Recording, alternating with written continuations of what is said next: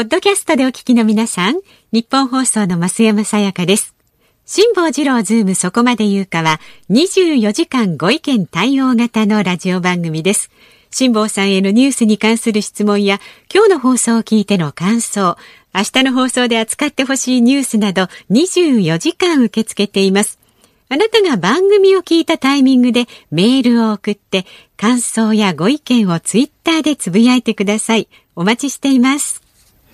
はちがつよっか火曜日、時刻は午後さんじはんを回りました。 エフエムきゅうじゅうさん エーエムせんにひゃくよんじゅうに 日本放送ラジオでお聞きの皆さん、こんにちは、辛坊治郎です。パソコン、スマートフォンを使ってラジコでお聞きの皆さん、そしてポッドキャストでお聞きの皆さん、こんにちは。日本放送の増山さやかです。日本放送辛坊治郎ズームそこまで言うか。この番組は平日の月曜日から木曜日まで午後さんじはんからごじはんまでの、まあ、一応ニュース番組です、はい、ちょっと待って一応ニュース番組という言い方やめていただけませんか。まあニュース番組です、えーまあ、私も別にニュース番組だと思ってやってませんけどね。 でしょ、えー、でもまあ間に入る日本放送のニュースは、はい、ちゃんとあの日本放送の報道部の皆さんがちゃんと作ってますから、ここに関してはちゃんとしたニュース番組であることは間違いありませんが、はい、それでいうとね、ニュースネタも一つ、あの忙しくてなかなか昼間テレビのワイドショーなんか見てらんないとか、その他の理由で見ないよという皆さんのためにですね、実は今日昼間のワイドショー見てらっしゃった方はですね、なんとびっくり、えー、ヨードってわかりますか？はい。あの、ヨード剤、ヨード剤っていうとちょっとまた違う意味になっちゃうけど、まあまあ、あの、ヨードを含む薬っていろいろありますよね。えーえー、代表的なので言うと、あの、喉が腫れた時に、喉の奥にピッピッって塗るルゴールってあるでしょ。茶色いやつ、ね。あれ、あれ、あの、ヨード剤ですけど、うんうんうん、まあ、昔ながらのヨード剤で言うと、えっ、ー、と、ヨードチンキっていうやつもヨード剤なんですよ。はい、それからうがい薬の、まあ、商品名で言うとイソジンですけども、うん、これちょっと事情があって、数年前にイソジンっていうのは、あの、それまで明治製菓が出してたやつが他のところに移ったんで、明治製菓は同じ成分で、これ別にあのもう特許も何もないもんなんで、はい、同じ中身の成分で、えー、発売してたりなんかするんですが、うん、今日あのちょうど午後のワイドショーやってる最中にですね、大阪府の、まあ、松井吉村コンビが記者会見を開いて、新型コロナウイルス対策の一環としてポピドンヨードの含まれたポピドンヨードの含まれたうがい薬っていうと、まあ、商品名でいうと、えー、イソジン、はいはい、えー、ですね。今イソジンは明治製菓を離れてますけれども、まあ、イソジンみんなすぐ思い浮かぶのはイソジンという商品名だと思いますね、えー、そうですね、うん、だからそのイソジンを使うことで重症化を抑制できる可能性があると発表したっていうんで、びっくりしちゃった。もうなんかね、蜂の巣つついたような大騒ぎになって、はいはいはい、なんとここのヨード、ポピドンヨードの含まれたうがい薬を扱っている会社の株が取引時間中だったのかな、ドッカーンと上がったりなんかしてですね、結構な騒動になってますが、今後これがどうなるか、私ね、あの実はこの会見をするだろうということは実は想定されてたんです。え、ご存知だったんですか？まあ、想定してたんです、うん、いや知ってたとまでは言いません、えー、でも想定してました、えー、ということで、えー、私はいち早くあの今これ何が起きてるかも含めて詳しく解説できるんですが、はいはい、まあ、正直言って私ごときに解説ができるのに、今テレビのワイドショーの人たちってなんか右往左往するばっかりで、何が起こったか分かってないって、俺こういう時あのつくづくね、うん、ちょっとワイドショー行ってで喋ってやろうかと思うよね乗り込んでって喋りたいぐらい。これあの明日なら多分いろんな人はですね、えええー、それは科学的根拠がないとかいろんなこと言う人いるだろうと思いますけれども、はいはい、今日の時点である程度喋れる人って多分そんなにいないはずですから、電話かけてご指摘したらどうですか、ね、日本中でこの番組がこの問題に関して一番最初で一番詳しい解説になると思います。明日以降追っかけの解説は山ほど出てくると思いますが、今日私がこれからする解説を超えた解説が明日以降に出てくれば、それはそれで注目があのすべき話なので、ちょっとね、それは明日また引き続きこれは連続でお伝えしますが、第一報を受けて言える範囲のことは今日全部言っとこうかなと思いますので、いやー、これしかし生放送って面白いよね。これ録音だったらこんなにあのすぐに反応できないですからね。そうですね、生だからこそこう受けてね、話せるっていう。そうなんですよ。で、昨日あの大阪の関西支社出しでしたから、はいはい、関西支社にいるときに昼間のワイドショーを見てたかどうかっていうと若干の疑問があるんで、うん、今日はまあ東京まで来てて、はい、どうでもいいですけど、うん、ラジオのスタジオの隅っこにテレビのモニターがあるのはどうなのこれ。まあ、あの必要な時もあるわけですし、あの小池さんの、ね、記者会見があったりする様子を見ながらとかね。かこれなんか、うん、あの他局のワイドショーを見ながらあのこれは番組やるのはいかがなものかと思いますね。今はね消しといていいと思いますけど、まあ、一応そんなこんな騒ぎがあったので一応ね。あ、そうですか。そうなんです。いや多分ねこれ番組中に続報入れるだけの力がワイドショーにあればね、それはそれで立派なもんだと思いますけど、多分今のワイドショーの体制で番組時間中にこれについて詳しく解説できる人を探してきて呼んでくる。私ね昔経験がありましてね、えー、シャレにならないんですけれども、はい、私あの夕方のニュースをローカルでやってる時にあの列車が脱線事故を起こしたんですよ。で特別番組がいきなり始まったんです、うん、ほいでで鉄道に詳しい人をブッキングしなきゃいけないって話になって、はい、ほいで特番がバーンと始まってもう特番開始まであとにじゅっぷんじゃないにふんとかさんぷんとかっていう時にやっとブッキングできたっていう。どうやってブッキングしたかっていうと、はい、インターネットのない時代ですから、はい、鉄道雑誌をひっくり返して鉄道雑誌にコラム書いてる人を探してきちゃったんですよ。で、まあ、関西在住だったんですぐにスタジオに来られてたんだけれど、えー、そのおっちゃんがもう見るからに危ないおっちゃんで、うん、危ないっていうのこれ特番生放送なんですよそれであのその列車の大事故のニュースの特番がバーンとスタジオに入って私キャスターですよ、えー、ほいで唯一のゲストがですねもう明らかにテレビ映したらまずいような人がスタジオに入ってきた上に上にその人が開口一番よ、はい、開口一番、はい、もう特番が始まって一番最初のゲストをご紹介しますなんとかさんですって言った瞬間に、はいすいませんちょっとトイレ行かせてくださいって言って、えー、スタジオから消えるというですねもう私もいろいろ番組やってますけれども特番開始でいきなり番組冒頭でゲストがトイレ行くっつって消えた番組は初めてですよ、えー、あれ本当に焦りますよねこれね進行してる方としてはね。私も結構修羅場くぐってますけどね、えー、あの今の修羅場今の話はねはい、はい、ナンバースリーのうちのひとつぐらいにも入りますねまああとに ふたつぐらい似たようなケースはありますけど、えー、いやこう考えたら私も結構長いことこの商売やってるなと、えー、あ思いますが、この後ポピドン用土、はい、ポピドン用土というのが、まあ、基本的にそのイソジンとかっていうのは商品名ですから、はい、でその普通の製品のまあ、一般的な名称としてはポピドン用土というのが多分一般的な名称だと思いますから、はい、だから多分新聞記事を読んでポピドン用土って書いてあっても何のことか分かんないって方多いと思いますが、うん、ポピドン用土のうがい薬というのは、まあ、皆さんのイメージでいうところのイソジンだと思ってください、うんうんはい、そのあたりも含めてこの後背景詳しく説明してまいります。お願いいたします。さあまず今日の、ね、株と為替からお伝えしていきます、はいはい、今日の東京株式市場日経平均株価昨日に続きまして値上がりして大幅続伸です。昨日に比べてさんびゃくななじゅうはちえんにじゅうはちせん高い。多分円安なんじゃないのかな。そうですね。はい、高いごめんなさい途中でね失礼しました。はい、高い にまんにせんごひゃくななじゅうさんえんろくじゅうろくせんで取引を終えました。まあちょっと先週あたり下げすぎた感じが、まあ私は別に下げすぎだと正直思ってるわけではなくてですね、はい、今のちょっと日本の株価は経済実態を反映してない全体としてはちょっと高すぎだろうなっていう印象があるんで、はい、だけどまあ先週かなり下げたことは間違いないんで、まあ、その反動もあって今週は上がってきてるんだろうということと、えー、為替が一気にここへ来て若干安にそうなんですよね。一気に若干って変だな日本として現在はいちドルひゃくろくえんじゅっせん付近で取引されている。そうですね。ちょっと前までひゃくよえんとかっていうのがありましたから、ねまあ、円安傾向だということも多分、うん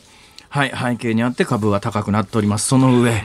イソジンじゃないけれどもいわゆるポピドン用土を含むうがい薬発売しているところの株がいきなり上がって薬局からなんかいきなり品切れになってるという噂もありますからこういうことをラジオで言っちゃいけないんだけど事実だからしょうがないよな。火つけたの俺じゃねえしな、まあそうですね、私の責任ではないということで勘弁してください、はいはい、ということで今日のズームなんですけれどもこの後はまず徴用工訴訟今後の行方はという話題そしてよじ台にお送りするズームオンにほんめは。いやいやいや徴用工の話をここでしてると多分できなくなっちゃうよね。だからあじゃあこのポピドン用土の話をしますで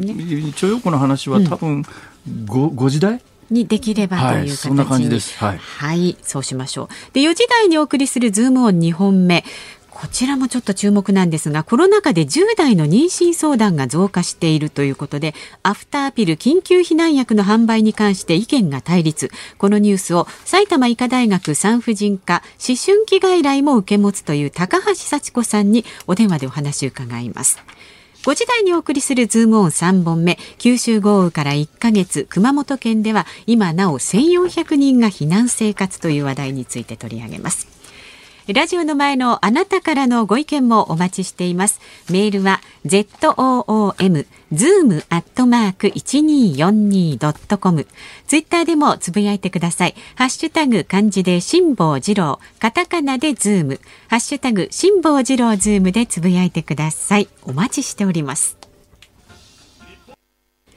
有楽町日本放送のスタジオからお送りしています。辛坊治郎ズームそこまで言うか。このコーナーでは辛坊さんが独自の視点でニュースを解説。まずは昨日夕方から今日この時間までの話題をいっぷんで振り返るズームフラッシュです。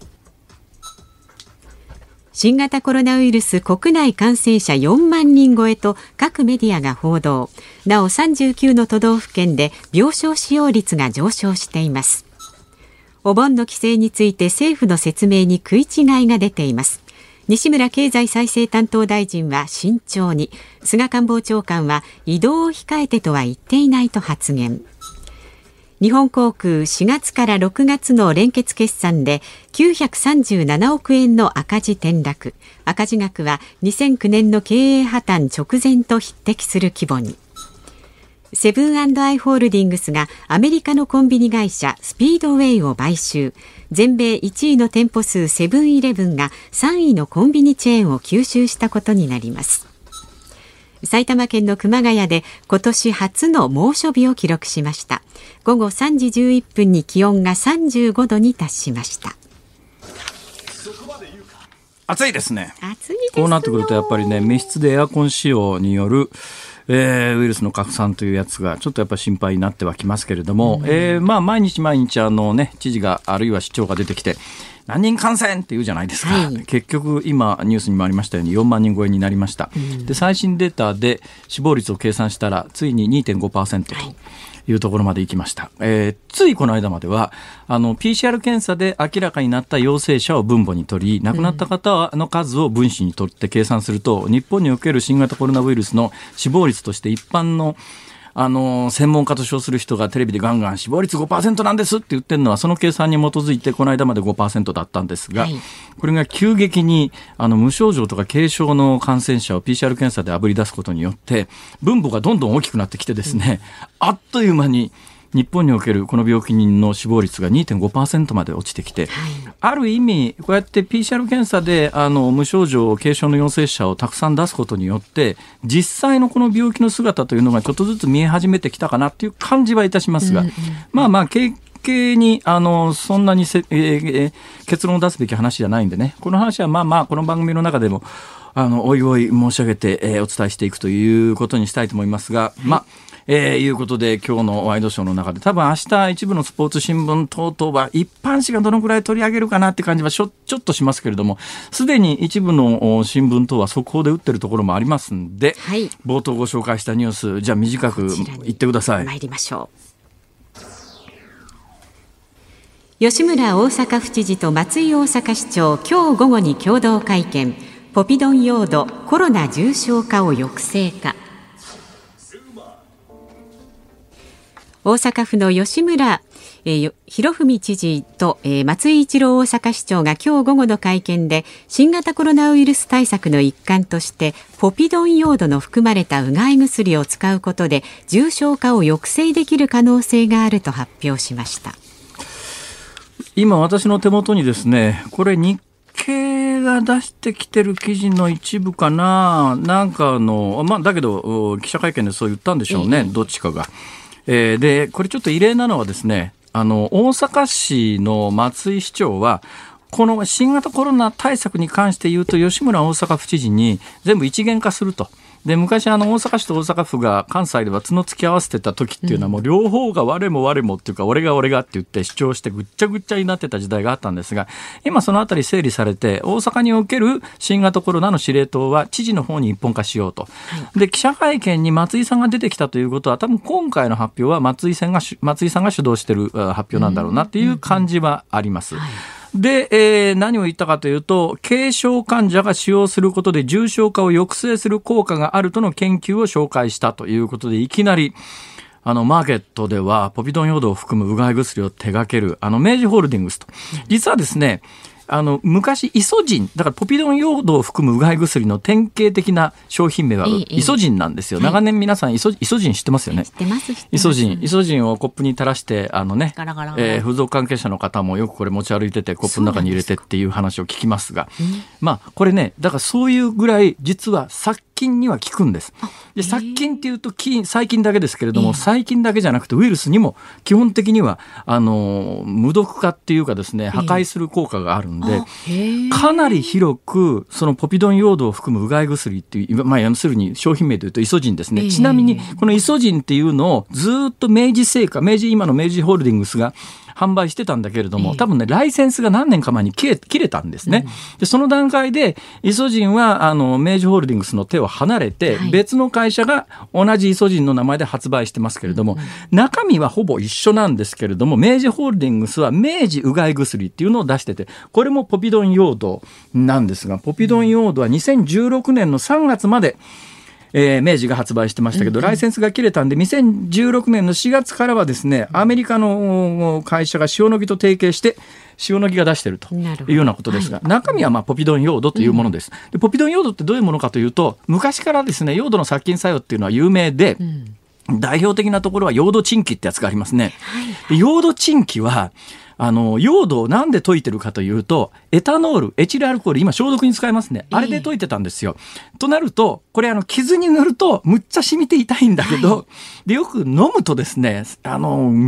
アルコール度数 きゅうじゅっパーセント なんて動くかなんかもう飲めないじゃないですか、もうひりついてで同じような効果があるのでうがい薬としてはそのエチルアルコールじゃないものを溶媒にして、えー、製品化しているのがこれイソジンであったり今の明治のうがい薬だったりするんですね、うんでそのヨードの他の使い方でいうとヨードはやっぱり強力な殺菌作用がありますから、えー、これを別の溶媒で溶くとこれルゴールという商品名で喉の奥にあ、はい、あの扁桃腺になるとピッと、うん、塗ったりなんかするじゃないですか、みんなヨードというヨードというのは強力な殺菌作用、それからウイルスをあの不活化する不活化っていうのは、まあ、あの要するに活性化しないというか、まあ、伝染力なくしたりするそういう効果があるんですよ、うん、で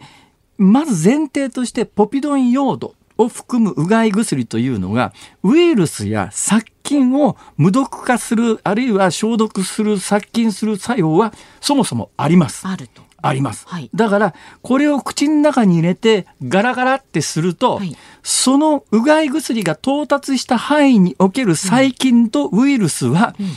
まあ、な完全になくならないけれども、まあ、要するに感染力が下がりますね。触れたところは例えば喉も届いたところまではある程度、はいはい、だから口の中にウイルスが入って、うん、で喉の、まあ、うがい薬が到達する範囲にあるものはガラガラペットすることで、えー、活性化しなくなります、うん、だから全く効果がないわけではありません、はいねまあ、うがい薬ってそういうもんですから、うん、だけどこれ感染経路でいうと例えば鼻からウイルス吸い込んで鼻の奥でウイルスが増殖する、うんうん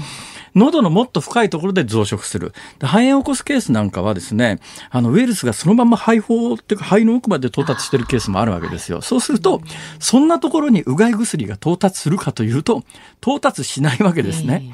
じゃあなんで松井さんがそんなこと言い始めちゃったのかというと、えー、これはちょっとね明日あたりにもしかすると新情報が出てくれば要チェックでこの番組でご紹介します。というのは今これ第一報を伝えている、えー、新聞のネット版によると、えー軽症患者が使用することで重症化を抑制する効果があるとの研究を紹介したっていう。だけどこれが本当にそんな論文があって、それ医学関係者がその論文を読んで、あ、確かにそうだねっていう内容だったらこれはすごく画期的な話なんだけれども、うん、もしかして口の中のウイルスを除去しますというだけのもんならまあ言うても刺して効果はないよね、うん、つまりまあ他の経路からウイルスは感染してくるわけだから、うん、鼻の奥だの肺直接だの喉の奥だのということになると、うがい薬でなんとかできる範囲じゃない、うん、なんでこういう発表をしちゃったのかというとですね、なんでですか、あのですね、はいはい、いや分かんないよ、この本当にそういう研究があるんならそういう研究があるだけの話ですから、はい、へーって話で、もしあるんだったら明日あたり一面トップに来る話ですが、もしそんなものがあまり信用できない論文だった場合には、まあ、小さな扱いにならざるを得ない。だから明日の扱いがどうなるかということが非常に注目なんですが、私ちょっと心配してるのは、もしかすると松井さん若干の勘違いがこの間からですね、なんか感染予防のために抗体検査受けろみたいなこと言うわけですよ。抗体検査って過去の感染歴を調べるものだから、今感染してるかどうかなんか分からないのに、そのために抗体検査っていうことを残念ながらちょっとや言っちゃうみたいなことが最近ちょっと相次いでたんで、うん、で何を考えてるのかというと、もしかするとお医者さんからねこんなことを言われたという情報を若干耳にしたのは、はい、あの口でウイルスがうつる、これはまあ間違いじゃないですよ。あの粘膜でうつりますから。だから例えば手についたウイルスで目あの鼻くそほじっちゃいけませんよ、ね、口触っちゃいけませんとか目触っちゃいけませんとか言うじゃないですか。だから重要な感染源としてその辺にあるものを手が媒介して口からウイルスがどっかに入るということはありえます。で、口から入ったウイルスがどうもですね、あの口に入ったウイルスが誤嚥っていって間違ったものを飲み込みますね、うんはい、これ気管で誤嚥したウイルスが肺の中に入って、はい、肺の中でウイルスが増殖した肺炎になるというような、はいはい、どうも印象認識を持ってるんじゃないのかなっていう感じがするわけですよ。ウイルスを誤嚥性肺炎でだからね、うん、だからだからそうなると口の中のウイルスを除去すれば、あの肺の中にウイルスを飲み込むリスクは下がるから、誤嚥性肺炎が起きる可能性が、いや実はですね、まあ、誤嚥性肺炎は確かにね、口の中を き, きっちり殺菌しとけば、うん、まあ、あのリスクが下がるのは間違いないです。確か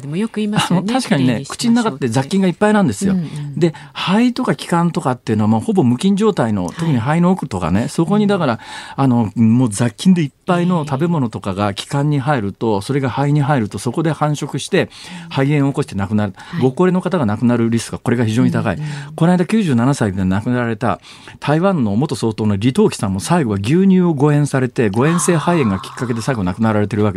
高齢者の死亡原因としてはこの誤嚥性肺炎って、間違ったものを飲み込む肺炎って非常に高いんで、だから口の中を高齢者の方が殺菌することは悪くないですが、じゃあそれがこの新型コロナウイルスだけに特異的に効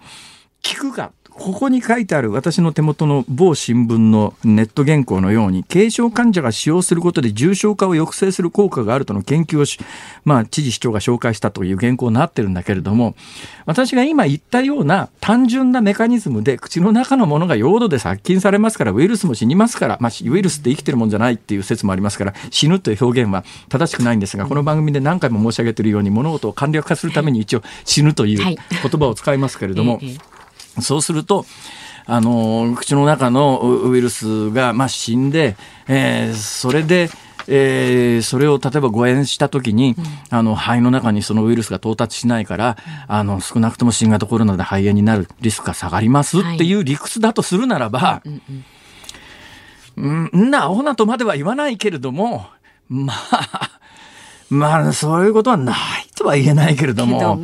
ないとは言えないけれども、あのみんな揃ってあのイソジンあるいは明治うがい薬を買いに走るような話ではないんだろうなという気は素朴にするんですが、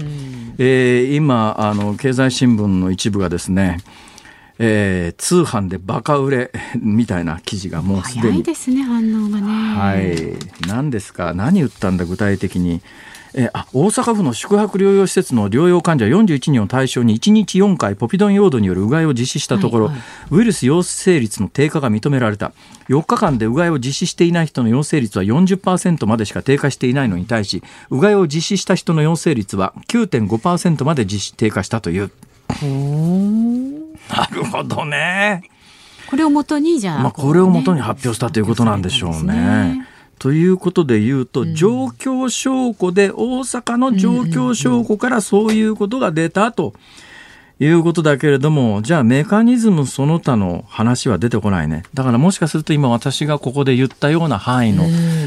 中から出てないんじゃないのかっていう気がすると、ね、ちょっとちょっと騒ぎすぎじゃねえのかっていう気がするな。感染自体を防ぐという内容ではなかったというふうにもこれ書かれてますね。いやそうだろう、うん、それやばみズームをいっぽんめでした。はちがつよっか火曜日、時刻は午後よじを回りました。辛坊治郎と東京有楽町日本放送のスタジオから、えー、増山さやかのふたりでお送りしています。そこでどうして永遠なんですか。いや東京有楽町の日本放送の、ね、スタジオから毎日お送りしてますよ。はいはい、辛坊治郎ズームそこまで言うか、えー、メールを、ね、ご紹介いたしましょう。はい、ありがとうございます。はい、足立区のよんじゅうななさいのホマレさん。へいへい。あのさっきのねポピドンヨード、ね、ポピドンヨードの話ですか。はいはい、お話、えー、ポピドンヨードまだここから聞き始めたの方のために言っときますとですね、はい、親切ですね、えー、つい先ほどあの大阪の市長と知事が揃って記者会見をして、えー、大阪の宿泊療養施設の療養患者よんじゅういちにんだから軽症者ですね、えー、軽症患者よにんにいちにちよんかいポピドンヨード、まあ、昔でいうところのイソジンですが、はい、まあ、今もイソジンは販売会社変わって発売してますけどイソジン等によるうがいを実施したところウイルス陽性率の低下が認められた。よっかかんでうがいを実施していない人の陽性率は よんじゅっパーセント しか低下していないのに対しうがいを実施した人の陽性率は きゅうてんごパーセント まで低下したいうことで今なんかみんなが買いに走ってるっていう不穏なニュースが。そうなんです。だからね、この誉れさんによりますと、はいはい、近くのドラッグストアに行ったら棚からイソジンうがい薬がなくなっていました。恐るべしワイドショー。それから杉並区のねマー君さんはですね、よんじゅっさいの方、はいはい、先ほど大阪市長の吉村さんがポピドンヨードのうがい薬が新型コロナに効果あるかもと発表されました。えー、早速近くの薬局に行きましたらうがい薬売り切れでした。巷からうがい薬がなくなります。また転売する人出てきそうですねと。あの言っときますけどね、えー、飲めって話じゃありませんからね。これ大阪の発表はいちにちよんかいポピドンヨードでうがいした感染者の、うん、えー、ピーシーアール 検査の陽性率が、えー、よっかかんで、えー、あのうがいしてない人よりも下がって低下率が。これしかしどこまでなんだろうね。 ピーシーアール 検査の方法にもよるよね。例えばね唾液の検査って最近やってるじゃないですか、はい。で確かにね唾液の検査で口の中からペッと吐いたもので検査するとすると直前に口の中をヨードで殺菌してりゃそれはウイルス出ねえやな、出ねえよなって話もあるんで、これどんな検査方法をしたのかも含めて詳しく知りたいけれども、はっきり言って何かその科学的根拠があるというような研究成果では今私の手元にあるこの一部の経済新聞があの記者会見を受けて発表したその記者会見も私直接聞いてたわけじゃないんですけど、それを受ける記事を読む限りはうーん正直やばみまあちょっと慎重にね捉えていく必要があるかもしれないですよね。まあやばみとか簡単に言うとそういうことです。はいはい、ということでお送りしています。あなたからのご意見もねまだまだお待ちしていますよ。メールは ズーム アットマーク いちにーよんにー ドットコム、 ツイッターでもどうぞどんどんつぶやいてください。ハッシュタグ辛坊治郎ズームでつぶやいてください。さあこの後お送りするズームオンにほんめなんですが、このコロナ禍でじゅう代の妊娠相談が増加する中、アフターピル緊急避妊薬市販の是非について埼玉医科大学産婦人科で思春期外来も受け持つ高橋幸子さんにお電話をつないで伺います。ご期待ください。辛坊さんが独自の視点でニュースを解説するズームオン。この時間特集するニュースはこちらです。コロナ禍でじゅう代の妊娠相談が増加、アフターピル緊急避難薬の販売に関して意見が対立。全国一斉休校となったさんがつ以降、性に関する正しい情報の啓発に取り組む エヌピーオー 法人ピルコンへの妊娠や避妊に関する相談件数がにばいに増加しています。その中で望まない妊娠を防ぐアフターピル緊急避難薬にも注目を集めていますが、緊急避妊薬、緊急避妊薬にも注目を集めていますが、日本では産婦人科などでの受診や処方が必須で市販を求める女性が多い一方、ハードルの高さが問題になっています。あの避妊の失敗ですとか、ええ、性暴力を受けた場合なんかでこうこの薬を薬局で、ね、購入できた方がいいのではないかという話も出ているんですが、ほうほう、市販をするには様々な壁があるということなんですね。今日はこの緊急避妊薬について埼玉医科大学産婦人科で思春期外来も受け持つ高橋幸子さんにお電話で伺います。あ、先生どうぞよろしくお願いします。よろしくお願いします。えー、全く私なんか右も左も分かんない話で恐縮なんですけども、ど、はい、どうなんですか、一部の報道でコロナ禍で、まあ、ホームステイですか、ステイホームですかで、はい、じゅう代の妊娠相談が増加してるっていう見出しがついてるんですけど、これ事実なんですか？そうですね、あのね、ネットやメールで相談できる、 ライン で相談できるような相談の方法が周知されて、はいはい、相談にたどり着ける中高生が増えたのではないかと感じています。はあはあ、あの今どんな状況ですか？中高生中でも、まあ、ろくねんかんあるんで幅広いですが。はい、そうですね、あの中学卒業から高校生になる春休みのタイミングって結構セクシャルデビューをするタイミングなんですよね。ええ、まあ、その時期がさんがつから休校になっていましたので、はいはい、でお家にご家族がいなくってお家が自由に使える、ええ、まあ、そういう状況で、はい、えーまあ、性行為が頻繁に行われたのではないかということは言われています。で実際に妊娠件数はあの先生の感覚で増えてます？そうですね、私たち産婦人科医師の方の立場で、はい、えー、実際にじゅう代の子たちが妊娠をしたっていう数が増えてるかなっていうのを全国の性教育仲間の産婦人科医たちに確認をしてみたのですが、えーえーまあ、実際に妊娠が増えているというところまではいっていないと感じています。なるほど。ということは若干そのマスコミの誇張みたいなところもあるかもしれないということですね。まあ、不安を抱えている子たちはたきっとこれまでもたくさんいたんだけれども、えー、相談にたどり着ける子たちが増えたのではないかなと思います。あ、なるほどね。今どう、例えば、まあ、これ具体的に、まあ、私の番組で実際にその女性の中学生高校生ぐらいの方々が聞いてる可能性はあんまりないかもしれないですが、もしこれ聞いてらっしゃるとすると、これも一番最後にお伺いしてもよかいいような話なんですが、最初に伺っておきますけれども、はいはい、どうしたらいいですか？例えば自分がもしかしたら妊娠してるかもしれない、したかもしれないと思ったら。はい、はい、えっとまずは妊娠検査薬というのが薬局、ドラッグストアでごひゃくえんからせんえんくらいで手に入れることができるんですね。これ誰でもすぐ買えるんですね。そうですね、それはもう薬局で、えー、あの薬剤師さんがいない時間帯でも買えるものになりますので、はいはい、でそれを買いに行くのが一人で心配とか、はいはい、まあ、そういう子たちはお友達に一緒についてってもらうとか、まあ、パートナー、彼氏に一緒についてってもらうとか、はい、まあ、なんとかしてその妊娠してるかもって不安になっている子は妊娠検査薬で自分でチェックしてみてほしいと思います。それってどのくらいで陽性になるんですか？あ、いっぷん、いっぷんで結果が出ます。いやいや、そうじゃなくて妊娠した妊娠してから、はい、えーと、妊娠したかもしれない性行為があってからさんしゅうかんも経てば確実に検査の結果が確認できます。あ、さんしゅうかんですか？そうですね。なるほど。まあ、じゃあ直後ではあんまり意味がないということですね。直後ではそうですね、はい。どのぐらいから意味が出始めますか？例えばいっしゅうかんごからとか。えー、と妊娠検査薬の感度といって、あの よ, よくよく反応するものがちょっとお高いのが売っていて。お高いっていくらぐらいなんですか？えー、とそれでもせんにひゃくえんくらいかな。ああ、なるほど。はい、それだと、えー、と次の生理が来る予定のちょっと前から結果が出せます。はい、なのでにしゅうかんごには結果が出せるという検査薬も売っていますが、一般的に売っているのはさんしゅうかんごには必ず分かるという形です。その妊娠したかもしれないという性行為から数えてさんしゅうかんごに検査すると分かるという。そうですね。えー、ごめんなさい、もっとちょっと立ち入ったことを聞きますけれども、はい、受精してから何日後ぐらいに妊娠検査薬って陽性になる可能性があるんですか？あ、なるほど。えっとですね、性行為をしたその日が受精の日とか数えますね。はあはあはあ、あ、そういうことなんだ。はい。そういうことなんだ。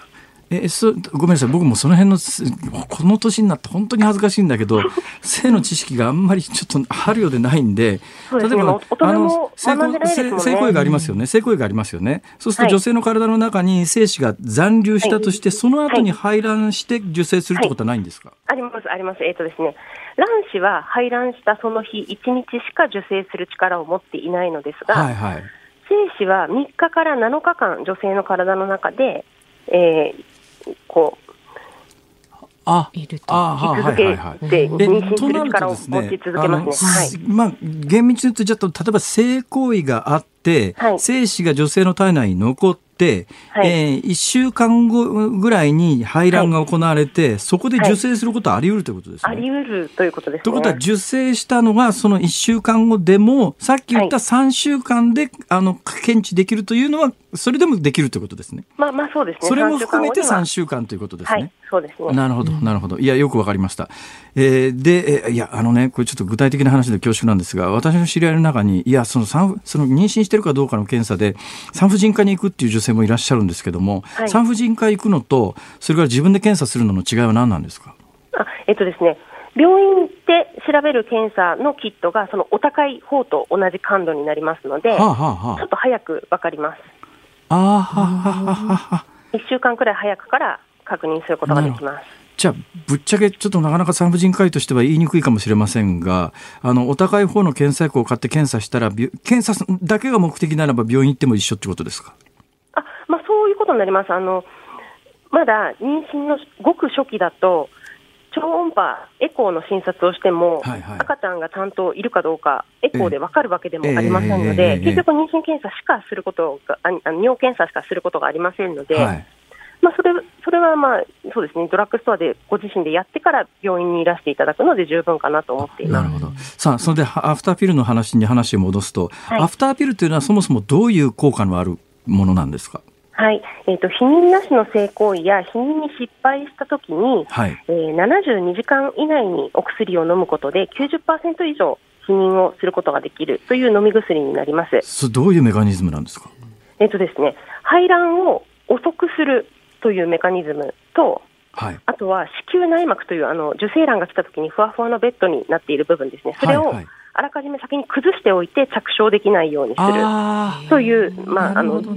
む時期によって基準がまた異なってくるかなというところなんですが、はい、なるほどなるほど。となると受精卵が誕生しても受精卵が着床しないから育たないということですね。はい、あのそのにばんめの方はそうですね。いちばんめの方は排卵、今まさに排卵しそうだったっていうのを排卵を止めて、なるほどなるほど、いっしゅうかんごに排卵するのような感じになります。さっきの、あの私が聞いた内容であの、はい、えー、と精子が入った時に卵がなくてもその後で、はい、精子はまあいっしゅうかんぐらい活性化してる段階で排卵するのを止めるっていうことですね。はい、そうです、そうです、なるほど、はい、なるほど。いやよくわかりました。そうなると、はい、私なんか素朴にですよ、はい、それあの必要とする女性が多分たくさんいるだろうなという想像ができるので、はいはい、認めたらいいじゃんと思うんですが、は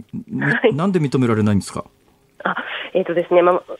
あのなんで認められないかというと、産婦人科、今は産婦人科で処方されているお薬なんですけれども、これ産婦人科では処方されるんですか？はい、そうですね、はいはい、産婦人科やあと救急、救急部、総合病院の救急部などでも処方してもらえます。ええ、はい、なんですがあの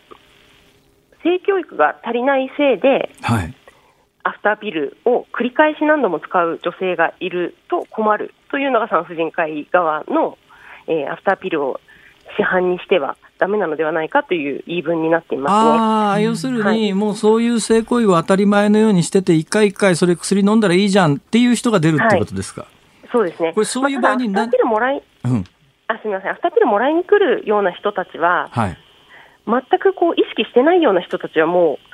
うもらいにも来ないので、はあはあ、やっぱり避妊に意識はあって、ええ、避妊したかったのに失敗しちゃったっていうタイミングでたどり着いていますよね。 なるほど。なので、まあ、全く性教育がないからそればっかりになるわけではないとは思うのですが、はいはい、まあ、アフターピルだけしか知らなくってそれだけを繰り返すのはやっぱり私たち良くないのかなと思っていて、それは何か具体的にあの副作用等があるんですか？はい、あ、アフターピルだけを繰り返すとやっぱり失敗率というかですね、そのきゅうじゅっパーセント 以上は避妊できるとはいえ、ええ、飲んでも ひゃくパーセント 避妊できるわけではないですよね。で、日本にはもっと避妊の効果の高い低用量ピルという方法や子宮内避妊具という方法がありますので、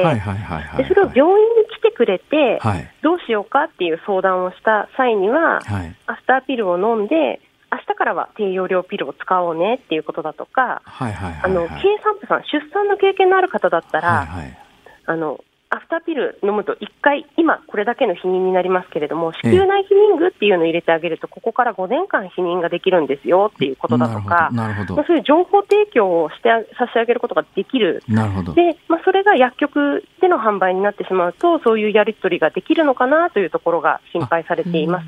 なので薬局で販売になった時に、薬剤師さんからそういう説明をしてもらえるようになってくれば、はい、薬局での販売でも良いのではないかというふうに今議論が進んでいるところですね。ということは、現状は今おっしゃったアフターピルというのは産婦人科に行けば処方してもらえるということですね。まあ、置いてる産婦人科と置いてない産婦人科はあるんですよ。置いてない産婦人科もあるんですか？あ、そうですね、はい。えー、どこでもってわけではないですね。そうですか。それはあの、まあ、ななじゅうにじかん以内ということですから、はい、例えば昨日そういう出来事があって、はい、えー、今日お医者さんに行ったら今日そこで処方してもらって、はい、えー、これ飲むんですね。飲めば効果があるということですね。はい、これいっかい飲めばいいんですか？そうですね、あのななじゅうにじかん以内だけれども、早ければ早いほど効果が高いとは言われています。ははは、なるほど。はい、さっきおっしゃったあのどうぞゴールデンウィークなどの連休の時に、はい、さんれんきゅう以上になってしまうと、はい、病院がお休みになってなかなかアフターピルを置いている病院にたどり着けないとかっていうこともあって、あ、はいはいはいはい、でそのアフターピルを連休祝日とかだとしても処方してくれる病院のクリニックや救急病院などの一覧表っていうサイトを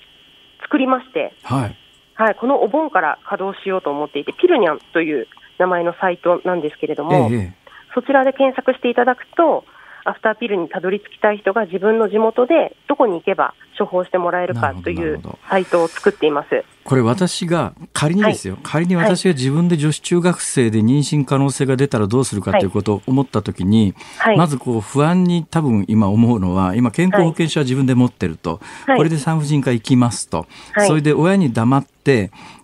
えー、あの処方アフターピルを処方してもらえるのか、はい、それで、はい、それが親にバレないのか、どっかにバレないのか、当然そう想像すると思うんですけど、はいはい、まず保険証、健康保険証は使いません。自費診療です。自費診療なんだ。はい、まあ、そこもまた一つハードルになっていて、値段が高いという。えっとですね、で、まあ、これまた病院によってで、ジェネリックのお薬が出ましたので、はい、ろくせんえんからさんまんえん、まあ、結構幅があります。それは診察料込みですか？そうですね。はははは、なるほど、はい、それはやっぱり中学生高校生にとっちゃ大金ですね、それはね。そうですね。そして、えーと、親にバレないかとか処方してもらえるかっていう件なんですけれども、はい、えー、あの受診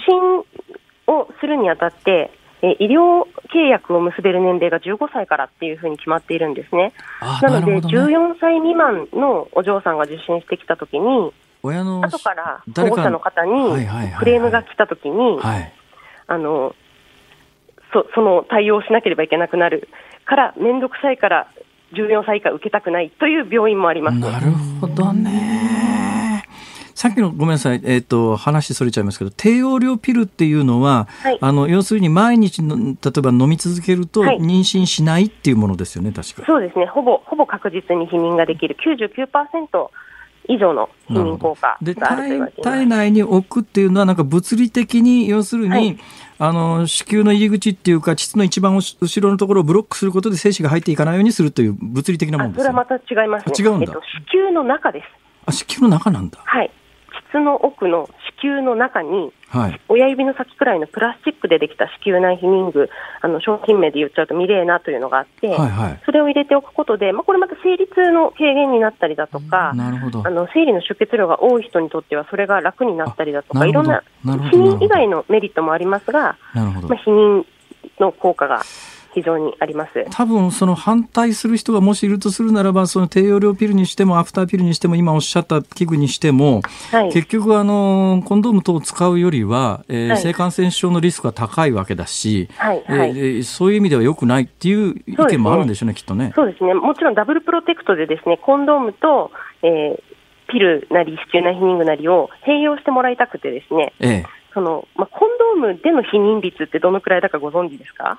いや、ごめんなさい、よく知らない。コンドーム使ってれば、まあ、ピルと同じくらい避妊効果があるのであれば、まあ、はい、コンドームだけでもいいのかもしれないんですけれども、えーえー、コンドームの避妊の失敗率が、はい、えー、じゅうごパーセント 程度あるんですね。なるほど、はい、なので、まあ、はちじゅうごパーセント しか避妊できないとすると、えーまあ、その性感染症の予防にはコンドームしかないから、コンドームはもちろん使うんですけれども、なるほど、併用で両方使ってほしいというふうに。さっきの低用量ピル、はい、つまりずっとの飲んでいくとほぼ妊娠しないっていうものに関しての副作用ってないんですか？はい、副作用はですね、血栓症といって、はい、小さな血の塊ができて、これが全身をぐるぐる回って、脳に詰まると脳梗塞、肺に詰まると肺塞栓、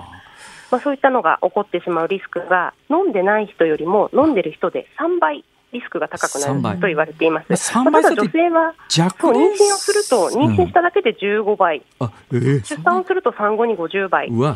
タバコ吸ってる人はごひゃくばいとか、そんな値なので、まあ、さんばいってそんなに大きな数字ではない、ええ、まあ、の望まない妊娠につながってしまうよりは小さい数字と考えられるかなと思います。で、現状はよく分かりました。で、高橋先生のご主張としてはどうなんでしょうか、はいはい、つまりそれはやっぱり今まで通りのルールで産婦人科で処方すべきものなのか、まあ、はい、いわゆる中学生でもアフターピルで薬局に行ってあの身分を明かさずに普通に買える薬にすべきなのか、どうお考えですか？そうですね、まあ、世界の現状を見れば、ええ、薬局で買えるのがもう通常のことですので、はい、まあ、薬局でも買える選択肢、また病院に受診して病院で相談して買うかどうかを相談できる選択肢、両方があることが必要ではないかと私は思います。それは誰が決められるんですか？それでなぜそう な, なっていないんですか？うーんとにねんまえにその薬局でアフターピルが販売できるかどうかっていう会議があったんですね、はいはい、でその時にあの、まあ、厚労省が主催の会議がありまして、えー、その時にやっぱり薬剤師さんたちの代表の方が、はい、えーとまあ、薬剤師がそこに対応できませんよってことをおっしゃったんですよ、はあはあ、で、まあ、このにねんをかけて産婦人科医会と薬剤師会とで提携タッグを組みまして、えーえー、アフターピルがよく分かる薬剤師さんを養成してえー、とせんろっぴゃくろくじゅういっけんの薬局でこのアフターピルを扱えますよっていう表がしちがつにじゅうににちに発表されたんですよね、厚労省のホームページで、えーえーはい、なのであのもうその方向にも進んでいるんだろうなとは思いますが、今これはあの薬局で販売できる話ではなくって、はい、えー、とオンライン診療といって、はいはいはい、産婦人科に電話をして処方箋を薬局に持って行って、はいはいはいはい、薬局で処方箋を出して受け取れるシステムというのが、えーえー、今このコロナでオンライン診療というのが一気に急、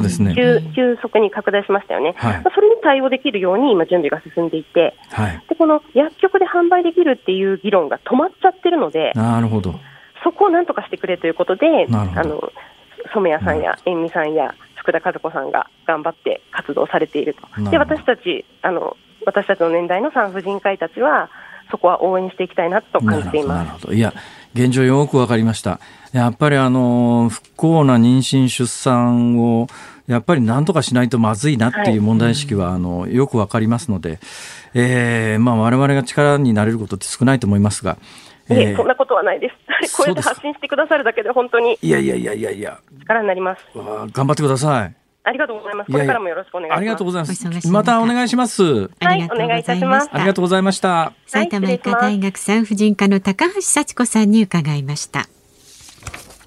夕刊富士そこまでズーム。この時間は政治経済芸能スポーツまで今日発売の夕刊富士の中から気になる記事の触りをご紹介していきます。今日の夕刊富士の一面。インパクトあるわ。軍事衝突戦慄シナリオという見出しでですね、トランプ大統領と習近平国家主席の写真が縦に並んで載ってますけれども、はい、確かにね、ありえないとは言えないんですよ。ここに一面の縦の見出しになってますが、南シナ海の局地戦というのは十分あり得るんじゃないのと。えー、軍事ジャーナリストの世良さんがこの夕刊富士の紙面でこうおっしゃってます。経済的結びつきもあるため全面戦争に至るとは想定しがたいが、アメリカは大統領選挙を控え支持を得るために目線を外に向ける可能性もある。一方、中国は新型コロナをめぐる政権の対応で募った国民の不満をアメリカに向けようとするかもしれないということで、南シナ海のあの中国が国際法上どう考えてもそれは不法だろうっていう公の海の岩礁みたいなやつを埋め立てて滑走路まで作っちゃってますから、はいはい、これアメリカ国内でもさすがにこれひどいよねと。今トランプ大統領の支持母体は共和党ですけれども、はい、今度あのバイデンさんという人が立候補することになってる、えー、民主党でもあの民主党ってどちらかというとですね、まあ、海外に若干共和党に比べると融和的な色彩が強いんだけど、その、その民主党ですらちょっとやっぱり最近の中国のやり方は許せないっていう人が増えてますから、となるとそういう世論を背景にトランプ大統領が国際法上どう考えても無法な岩礁地帯を埋め立てちゃったようなところに限定空爆をかけるということはあり得るだろうなと。で、その前にあのね、小競り合いがあるかもしれないのは、ここに書いてありますけど、えー、中国の偵察機が空母への接近を理由に演習中の米軍の哨戒機を撃墜するなど小競り合いになる可能性、これ似たことは過去にも起きてるんですよ、はい、えー、だからそんなことをきっかけに小規模な戦闘みたいなものが発生するリスクはじゅういちがつみっかの大統領選挙までもうあとさんかげつをちょうど今日切りましたから、はい、このさんかげつ目離せないんで、そのあたりの情報を手に入れるにはね、今日の夕刊フジはうーんもう読んどかなきゃいけないと。ちなみに例の安倍さん土下座像についてに面に書いてあるんですが、どうもさすがに韓国の保守団体もそりゃねえだろうって言って撤去しろと言ってるって話が出ております。夕刊フジの気になる記事紹介しました。そこまでズームでした。辛坊さん、メールご紹介します、はい、ありがとうございます。えっと、杉並区にお住まいのコアラドラゴンさん、はい、高校さんねん生の男子です。あら、高校さんねん生男子、えー、私の番組聞いてくださってるっていうのは相当優秀だと思いますよ。そうですよ、はい、ありがとうございます。よじ台の緊急避妊薬の話、えー、とても参考になりました。そうですか。うん、保健体育で性に関する知識を教えていただきましたが、改めてちゃんとした知識を得ることができました。で、友達が中学生の頃から性的な関係を持った話を聞いたことがあるので、えー、性行為に失敗しないのかなと不安に思ったことがあります、ええ、将来的には誰でも関係のある話なので正しい知識を持つ必要があると感じました。そうなんです、そうなんです。やっぱりね、正しい知識を手に入れる、正しい知識を得るということはやっぱり相手に対して優しくなれる大きな前提になりますから、はいね、はい、だからあの知識と愛と、うん、両方育ててくださいね。はい、どうでしょうか、増山さん。いいじゃないですか。そのあたりでいいじゃないですかってそ, んそんな投げやりない言い方を、いや、あの大変よろしいかと思います。そうですよね。何も知らないとですね、やっぱりあの不幸な結果を招くことになりますから、やっぱりいろんなことを知った上でやらなきゃいけないことはやると、うんうん、ね、うん、えーやめた。なんかこの話深入りするとろくなことにならないよね。今予感がした。はい。えっとね、加藤ちゃんさん。はいはい。今日は有意義な特集だな。勉強になります。あ, ありがとうございます。もうよかったです。そうなんですよ。私もこの年になってその辺のね、どのタイミングでどうやって妊娠するのかみたいな話は知ってるようで知らなかったですから。あ、でもね、私もへえって思うことね、たくさんありました。さっきのお話で。えー、あ、よかった。それからね、ケンにじゅうななさんかな。数値畳みかけられると驚きますねって、さっきのあのピルの服用によるね、まあ、血栓症がどんどんね、そっちの話ですか。あの感染症 の, の, あの新型コロナの感染者の話じゃないんですか。ああ、でもこれは時間的に考えると新型コロナの感染数の話でしょ、きっと。そっちかな、うん、絶対そうだよ。毎日毎日今日は何人ですって、あのさ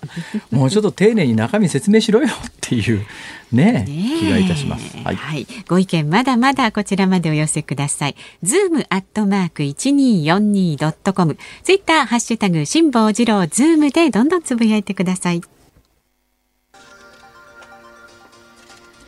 はちがつよっか火曜日、時刻は午後ごじを回りました。辛坊治郎です。日本放送の増山さやかです。さあ、辛坊治郎ズームそこまで言うか、ごじを回ったところで忘れないうちに辛坊さんのエンディングリクエストを伺っておきます、はいはい、今日はですね、今日いっぱいあのいろんな曲聴きたかったんですけれどもいろんな曲いろんな曲聴きたかったんですが、たまさか私着てるのがですね、はい、あのにせんよねんにえー、イーグルスがジャパンツアーやった時の記念 T シャツなんですよ。で、背中にですね、バックプリントであの当時の会場と日付が書いてあるという、これをですね、私これじゅうろくねんかん、まあそうですね、夏に T シャツワンシーズンじゅっかいずつぐらい洗うから、もう百数十回洗ってるにもかかわらず、えーいや、日本の繊維製品って傷まないよね。物持ちいいですね。本当大切に使ってます。何言ってんですか。私着てる T シャツの中にはさんじゅうねんものとかありますからね。そうなんですか。ほぼ赤ワインと言われてますから熟成させすぎちゃって。イーグルスのジャパンツアーの T シャツ、 T シャツを着ておりますので、うん、イーグルスの名曲ホテルカリフォルニアなんかを一発どうですか。カリフォルニア行きますか。お願いします。じゃあご準備を。イーグルスホテルカリフォルニア。はい、えー、っと他に何か言いたいことありますか？いやいや他に何か、ね、そんな無責任な振りやめてくださいよ。な, なければじゃいいです。なければいいですって。えー、っとラジオ聞きのねあなたもぜひ番組に参加してください。えー、メールは ズーム アットマーク いちにーよんにー ドットコム、ツイッターハッシュタグ辛坊治郎が漢字、ズームがカタカナ、ハッシュタグ辛坊治郎ズームでつぶやいてください。ご意見お待ちしています。辛坊さんが独自の視点でニュースを解説するズームオン。今日最後のズームオンはこちらです。九州豪雨からいっかげつ、死者ななじゅうろくにん、行方不明者さんにん、熊本県では今なおせんよんひゃくはちにんが避難生活。九州豪雨ではしちがつよっかに熊本県、鹿児島県で、むいかには福岡、佐賀、長崎のさんけんで大雨特別警報が出ました。激しい雨はしちがつげじゅんまで断続的に続いて、河川の氾濫や土砂災害が相次ぎました。きゅうせんとうを超える住宅が被災した熊本県では、仮設住宅よんひゃくにじゅうごこの建設に着手して、さんじゅうさんこの入居が始まっています。そして豪雨対策に関しては多くの課題を残し、今後の台風の季節を心配する声も出ています。大変らしいですよ。私ね、どこの県で聞いたかな、熊本かな、あのですね、ええ、水害の後に元の生活に戻そうと思うと、はい、これ水害で、まあ、床上浸水した家なんかはもう片付け大変なんですよ。もうこれも人力でやるしかしょうがないんで、まあ、映像で見てるだけでもね。で、そうなんです。で、今までだと去年までだとこういう時どうするかというと、やっぱりね、全国から駆けつけるボランティアの皆さんというのが大変大きな力になってたんですが、はい、今回はあの県によったら県外からのボランティアを受け付けないっていうか、もうご遠慮くださいって言ってるところがあると、県内だけでは回りきらないんで、その家の復旧ができなくて本当に困ってるって話をつい先週聞いたばっかりでね、辛いですよね、この状況ね。で、今まあ改めてこの番組ではニュースとしてね、えせんよんひゃくにんの方が避難生活してらっしゃるって。ただまあ他のニュースに紛れちゃって、なんかその水害起きてるリアルタイムでは大きなニュースになりますけれども、ちょっとすると忘れちゃってってね、うん、今このリアルタイムでこの時間に熊本県でせんよんひゃくにんが避難生活を強いられてるって、えーって感じですよね、うん、改めてね、こうやってね、はい、今先ほどのニュースのコーナーで、令和にねんしちがつ豪雨の期間がしちがつみっかからさんじゅういちにちのにじゅうくにちかんって、こんな長い豪雨聞いたことない。ほぼいっかげつってことですもんね、うん、ずっと雨降ってたということですが、そのぐらいやっぱり異常な気象になりつつある一方で、しちがつは今年台風発生しなかったって話があるじゃないですか。 そうですよね。それで言うとね、うん、ちょっとサイドですけれども、サイドじゃないんでメインの話なんだけど、このコーナーではサイドですけれど、うん、はいはい、プチ情報として、うん、まあ、さっきのあの夕刊富士にも出てるんですけれども、中国の公船、公の船がですね、中国の公の船通だって、はい、まあ、上に機関銃とか載せてますから、実質上軍艦ですけれども、えー、それが、えー、ひゃくじゅういちにちかん連続して尖閣の領海に入ってたと、日本の領海に入ってきたと、はい、えー、あ領海外側にある接続水域か、うん、えーでまあ、ちなみにですね、領海でも接続水域でも、これはあの旗を立てて通過するだけなら残念なこと、残念なことにって言うべきかどうか分かんないけど、違法行為じゃないんですよね。領空に関しては、領空に入ってきた瞬間に領空侵犯なんですが、はい、海はですね、えー、あのどっかの国の公の海であって、領海内でも旗さえ立てて、いやこれ無害通行権って 無, 無害のない通行権って国際法上で決まっててですね、はい、だから尖閣の領海内に入ってくること自体は違法行為ではないんですけど、はい、だけどまあこれ中国の公の船は用もないのに入ってきてるわけだから、えー、でその接続水域っていう領海のすぐ外側にあるところにひゃくじゅういちにちかん中国の公の船がやってきてたんですが、ついに途切れました。はちがつみっかに途切れたんです。これなんで途切れたかっていう話ですが、うん、はい、なんでですか？なえな ん, なんでですかですか？はちがつみっかに途切れた。これはあの中国の政策的な何かが変更になったわけではなくて、うん、台風直撃で、ああ。そ, そ, っか、はい、そ, それだけの話なんです。そうですよね。だから台風直撃してなければ相変わらず連続記録っていうかなんていうか、まあ中国が尖閣は俺のもんだっていうところの国際的なアピールで、中国の公の船は、まあ、軍、軍艦ですよ。これを実質軍艦ですが、これをどんどん入れてきてるっていうのが台風のおかげでいちにち途切れたんです。やむを得ず途切れちゃったんだ。もうやむを得ず途切れたって感じですね。台風よんごうが今発生してますけど、ね、この秋にやっぱりね、うん、こういう時って意外と秋に大きな台風、いわゆるスーパー台風と呼ばれているようなものが突然来ることがありますので、今から備えなきゃいけないんですが、はいはい、昨日の日本経済新聞の一面見てたらですね、あのそういう災害が起きた時の避難所ってありますよね、ひね、指定避難所っていうのが、この指定避難所っていうのは日本全国にですね、どのぐらいあるかっていうと万単位であるんですけれども、そのうちの にじゅうななパーセント があの水害、浸水や土砂崩れの危険区域と指定されているところに立っていると。避難所なのに、はい、えー、避難所数 よんまんはっせんにひゃくきゅう のうちの、えー、にじゅうななてんなんパーセント、にじゅう、ちょうど にじゅうななパーセント かというのは危険区域にいた。特にね、びっくりしたんですが、埼玉県はごじゅっパーセント 近いんですよ。これ全国で一番比率が高いんですが、よんじゅうなんパーセントが浸水リスクのある避難ところに避難所ができてる。えー、ちょっと意外ですよね。埼玉ってなんとなくあの武蔵野で第一で、そうそうなんですよ。水害と一番無縁なような気がするじゃないですか、うんうん、ところが浸水リスクのあるところに避難所ができてるというんで、これちょっとやっぱりね、まあちょっと冗談めかして救命ボートっていうのを言いましたけど、はいはい、もう冗談ではなくてね、うん、救命ボートだとちょっとまあかさばってお金もするんで、うん、もう救命胴衣でいい。それも発泡スチロールの一番安い救命胴衣でいい。それでもね、ないよ、もうそれももうもうもう救命胴衣一つあるだけで全く違いますよ。緊急の時にもうあのベッドで寝てるお年寄りでもバーッと着せて、ね、とりあえず浮かびますから、はい、だからそういう対策をとりあえずしといた方がいいと思います、えー、なんかちょっと驚いちゃいましたけど、以上ズームオンでした。このコーナーを含めまして今日の放送ラジコのタイムフリー、そしてポッドキャストでも配信しています。詳しいことは番組のホームページまたは番組の公式ツイッターご覧になってください。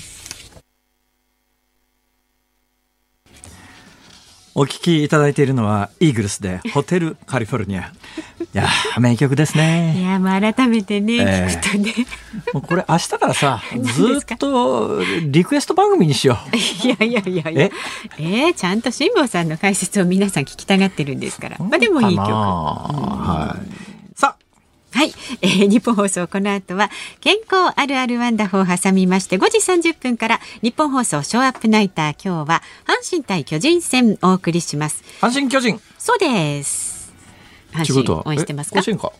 えー、とそうですね、甲子園です。そうですね、はい、で明日の飯田浩司の OK 工事アップは水曜日コメンテータージャーナリストの佐々木俊直さん、取り上げるニュースが店舗をさらに苦境に、東京都の時短要請スタート。今日あたりの報道を見てたら、はい、あの一応東京都は、ね、えー、自粛を月末まで呼びかけて、はい、で月末までの自粛ごごじゅうじまでの営業、協力してくれたところはにじゅうまんえん、はい、ああ差し上げますみたいな話じゃないですか、えー、でもね、大手のチェーン店はやっぱり名前に傷がつくのを恐れてですね、やっぱりじゅうじに閉じてるところ多いですが、うん、そうでないところはやっぱり営業してるところあるんじゃないのみたいなものが記事になってましたけど、これはまあ経営者の皆さん悩みどころだろうなという気はいたします、はい、それから政府ワクチン確保へ国際共同購入を検討という話題もお送りしますので、はいはい、明日もね引き続きお聞きになってください。メールいただいてます。はい、千葉県猫まんまさん、あのポン、えー、ポビドン用道液ですね、はい、えー、これ以上ドラッグストアから品薄品切れになる情報は知事や市長の立場から発するのはやめてほしいですと。うー